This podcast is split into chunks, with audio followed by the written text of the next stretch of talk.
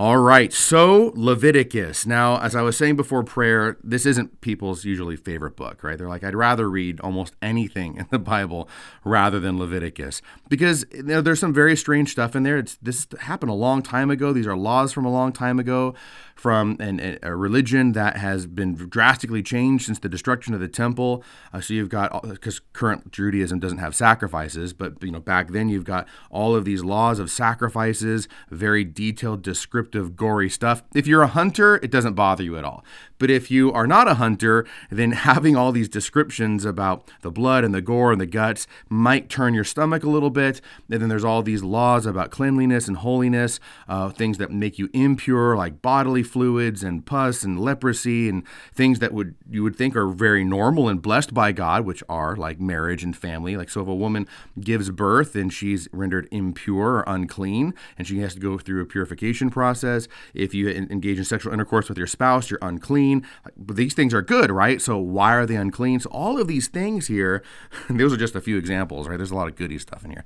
These are all examples of wow, this book doesn't seem to be very relevant to me at all as a Christian, as a Catholic in, a, in the 21st century. Why would I read the book of Leviticus? Because it just doesn't pertain. We don't have sacrifices uh, in the mass, the mass is the holy sacrifice of Jesus. But what I mean by that is I don't come to mass and bring a goat and slaughter it there in the um, the vestibule right there, and then take the blood and spread it all over the altar, and then say, "Here, Father, here's a lamb, enjoy. Eat, you know, here's a lamb leg, enjoy." And you got bellowing smoke coming up. now we don't do any of this kind of stuff anymore. So how is it relevant? Now we're gonna go through this first section of the notes here. Why do we study the book of Leviticus if it seems so distant and archaic and and so irrelevant, why study at all? I'm going to give you a number of reasons why, just to kind of start this off the right way. Okay.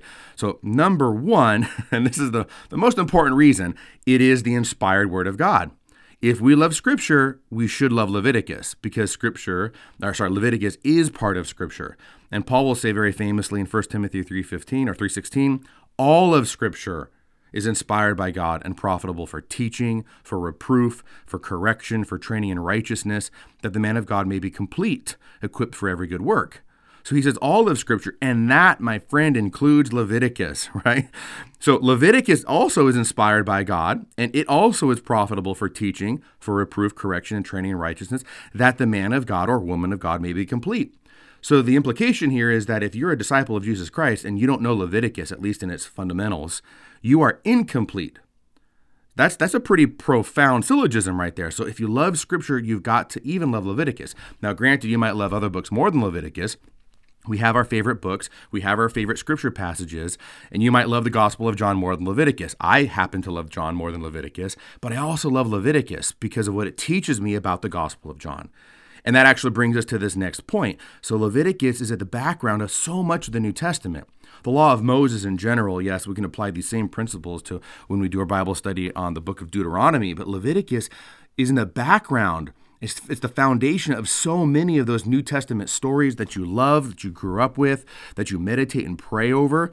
So if you didn't have Leviticus, you're really not going to understand so many of those other passages and stories and realities and theological concepts of what it means to be a redeemed son or daughter of the heavenly Father here. So if we we'd be greatly impoverished in our understanding of Jesus Christ and the church and salvation if we didn't have Leviticus.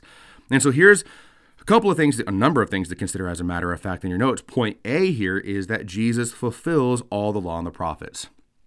That includes Leviticus, okay? I'm really trying to include Leviticus here and all of this stuff. So Leviticus is fulfilled by Jesus Christ. He says explicitly in Matthew 5 17, Do not think that I have come to abolish the law and the prophets. I have come not to abolish them, but to fulfill them. So you're like, okay, Jesus, you're going to fulfill the law. And part of the law of Moses is Leviticus. What are you fulfilling? You're fulfilling the various dietary laws. And so you're fulfilling the various sacrifices and you're fulfilling the various feasts, the, the, the, the Sabbath on the weekly level, and then the annual feast through the liturgical calendar and the sabbatical year, the jubilee year. You're fulfilling all of this stuff. Well, I'm not going to understand what Jesus is doing. I'm not going to understand what Jesus is fulfilling if I don't understand Leviticus. Okay? And these next three verses come straight from Paul Colossians, Hebrews, and Romans. I decided to throw them all in there. They're all kind of explaining the same basic point, but they're, they're powerful. In Colossians 2, Paul says, Let no one pass judgment on you in questions of food or drink or with regard to a festival or a new moon or a Sabbath. These are only a shadow of what is to come, but the substance belongs to Christ. Now, what Paul is talking about here are concepts that go back to the law in Leviticus, right? So, uh, questions about food and drink, well, that's the dietary restrictions and laws. Festivals and new moons and Sabbaths, that's the various feasts and the, the calendar that's set forth here in this book as well. They are fulfilled in Jesus Christ. They're a shadow in of themselves. The substance, the fulfillment belongs to Jesus. So now all of these things have meaning now in relation to Christ. Again, they, they're not pass, they don't pass away. They're not abolished. Jesus says they're fulfilled. The same concept is here in Hebrews 10:1.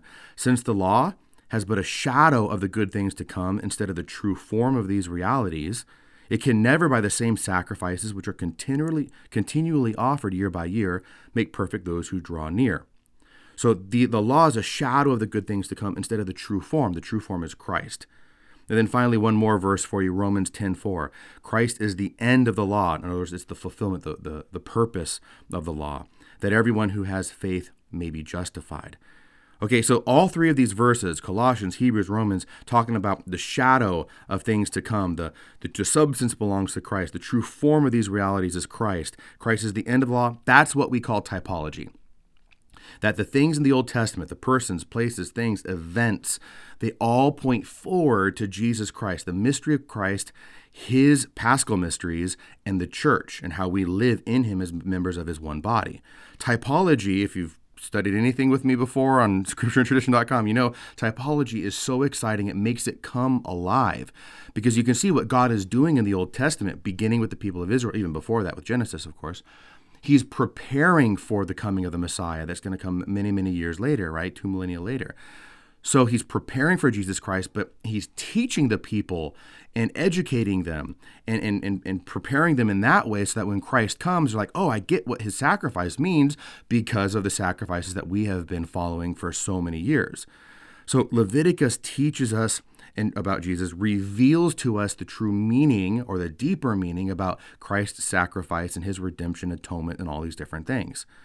Okay, so this is the, the biggest point, right? Jesus fulfills the law and the prophets, and the law and the prophets point forward to Jesus Christ. They're a shadow of the true things to come in Jesus Christ. Okay, so m- more examples here to try to you know, drive home my point. The second greatest commandment, when Jesus talks about the first and the greatest commandment, he's quoting the law. The first greatest commandment comes from Deuteronomy 6. Love the Lord your God with all your heart, your soul, your mind, your strength. Okay? Then the second greatest commandment comes from Leviticus. Leviticus 19:18. You shall love your neighbor as yourself. You're like, wow, that's that seems pretty important. Jesus says it's important and it comes from Leviticus. I wonder what else important comes from Leviticus. Why is this super important commandment, the second greatest commandment, love thy neighbor as thyself, coming from the book of Leviticus? What else does Leviticus have to teach us about love? Like, what other great commandments are there in Leviticus? And there are more. So that should tip us off that we should be reading the book. Also, the New Testament standard of spiritual perfection, of holiness, we all agree with, whether you're Catholic or non Catholic, or Protestant or Eastern Orthodox, whatever. If you believe in Jesus and you believe the Bible, you know that we are called to be holy. All right, nothing impure, nothing unholy goes and stands before the presence of God. We must be sanctified. That concept is rooted in Leviticus. In Leviticus 19:2, it says, "Say to the congregation, you shall be holy, for I, the Lord your God, am holy." And again, we know from Isaiah, God is holy, holy, holy. He is the superlative of holiness. He is holiness itself. And so you shall be holy because I am holy. And that, in fact, is the title of this whole Bible study A Holy People for a Holy God. So you got to be holy because I am holy. Now, what's interesting in the New Testament, in 1 Peter, our beloved Peter says, as obedient children, 1 Peter chapter 1 verses 14 through 16, as obedient children do not be conformed to the passions of your former ignorance, but as he who called you is holy, be holy yourselves in all your conduct, since it is written, you shall be holy for I am holy. So Peter quotes Leviticus 19:2 in his application of holiness and a virtue of living a right life as a Christian in Jesus Christ, he's quoting Leviticus. So, like, wow, what else do you think Leviticus has to say about holiness? Well, I'll tell you what, a whole lot of things to say about holiness because to be with God, we must be holy. There's no ifs, ands, or buts about it. That's the requirement. Okay, and Jesus himself will say at the end of the sermon, well, in the middle of the Sermon on the Mount, Matthew chapter 5, verse 48, you therefore must be perfect as your heavenly Father is perfect. That is the requirement of Christianity. If you want to be with God, if you want to go to heaven, spend eternity in the presence of the Almighty, you must be spiritually perfect. You must be holy. We tend to give ourselves too much credit and say like, "Oh, well, no one's perfect," and we justify our actions. But hey, you're gonna we have to atone for that imperfection. You know, we have to turn to Christ, ask for forgiveness, and we got to offer penance for that imperfections. We must be completely sanctified. If we're not sanctified when we die, that's what purgatory is all about. Purgatory is a grace. There are many Protestants who even understand this. Purgatory makes perfect sense. Nothing impure can go and nothing unholy can go before the presence of God. Well, if we die and we're imperfect and impurified, if we're stained by sin, well, guess what? We got to go through the divine car wash of purgatory before we can get into heaven. So, this standard of perfection and holiness is rooted in the book of Leviticus. And there's so much more too. I can't get into all these stories, but they're referenced in your notes. The spiritual jubilee of Jesus is proclaimed uh, in Luke chapter 4. This is the great story of Jesus in the synagogue in Nazareth. He sits down, he takes the scroll from Isaiah, he reads and he says, Today this passage is fulfilled in your hearing. Well, this is all about the great Jubilee year, because when the Messiah comes, he's going to proclaim the ultimate spiritual Jubilee, where there's going to be release from sin, all right, release of debt, spiritual debt, okay, and there's going to be the return to the land, return to God. There's a lot to say about this. We're going to talk about the Jubilee year later on in a few lessons down the line here, so uh, don't worry, we will talk about this later. But Jesus is proclaiming himself as the Messiah with the authority to inaugurate the great spiritual Jubilee. If you don't know Leviticus, you have no idea what he's talking about. But they all knew Leviticus, and so they're like, well, holy smokes. I mean, you're just this, this dude from Nazareth. Let's throw you off the cliff. And they rejected him. Okay. So, again, the background to his entire public ministry, the ministry of redemption, is found here in Leviticus, the spiritual jubilee. And then there's all these liturgical themes we find in the New Testament and the God, well, just uh, prima facie, the, on a face value, you've got all of the temple ceremonies and feasts and things going on, liturgical things going on in the Gospels, yes. But even when you go to the book of Revelation, there's all kinds of liturgical imagery that's all rooted in Leviticus. Okay. And then you've got the threefold structure of the priesthood in the Old Testament. You've got the high priest, you've got the priest, these are sons of Aaron, and then you've got all the rest of the Levites, which are basically servants, helpers. That threefold structure of the Levitical priesthood is fulfilled and completed in the New Testament sacrament of holy orders with bishops, priests, and deacons. So when you're reading like the pastoral epistles, for example, uh, 1st and 2nd Timothy, Titus, and elsewhere, okay, you've got these orders. You've got the episcopoi, which are the episcopacy, the, the bishops. You've got the presbyteroi, that's the presbyterate, the priests. And then you've got the diaconoi, the deacons bishops, priests, and deacons. That mirrors the Old Testament structure of high priest, priest, and Levite. So again, like here we are in the New Testament, we've got holy orders now. Well, it's rooted in the Old Testament. All right, then finally, uh, point G, I say the book of Hebrews describes in detail how the Old Testament priesthood and sacrifices are fulfilled in Jesus. Now, instead of providing a bajillion very long quotes, basically reproducing the book of Hebrews, I'm just going to give you this great quote here from your Catholic Introduction to the Old Testament that I recommend. Uh, it basically summarizes it very, very well. And as we go through the study of Leviticus, I'm going to take, we're going to go to Hebrews often, but Hebrews is amazing, talking about how Jesus fulfills Leviticus, the priesthood, the sacrifices, everything, right? So this paragraph from your commentary does a great job. It says, The teaching of the New Testament asserts that Jesus Christ is our high priest, who makes atonement for sins by the sacrifice of himself, with the result that his blood affects the cleansing of those who believe in him and consecrates them to a priestly status within the church, communicating to them God's own holiness via his Spirit. Our theological vocabulary would be severely impoverished without the matrix provided by Leviticus and its religious worldview. End quote. And that's really, really true. I mean, just a cursory reading through Hebrews, and there's other references through other books, of course, but Hebrews is like dynamite. This is exactly what's going on. Jesus is our high priest, uh, and is greater than the priesthood of Aaron, and he's the order of Melchizedek, and the sacrifice once and for all. All of this stuff Now, you've got to have Leviticus to understand it. So let me ask you, like, how are all of these topics, just a smattering of them here, a smattering, how are all of these topics not relevant to us today as Christians, as Catholic Christians? They're 100% relevant for us. So I'm really trying to drive home the point, right? Stick with this Bible study on Leviticus.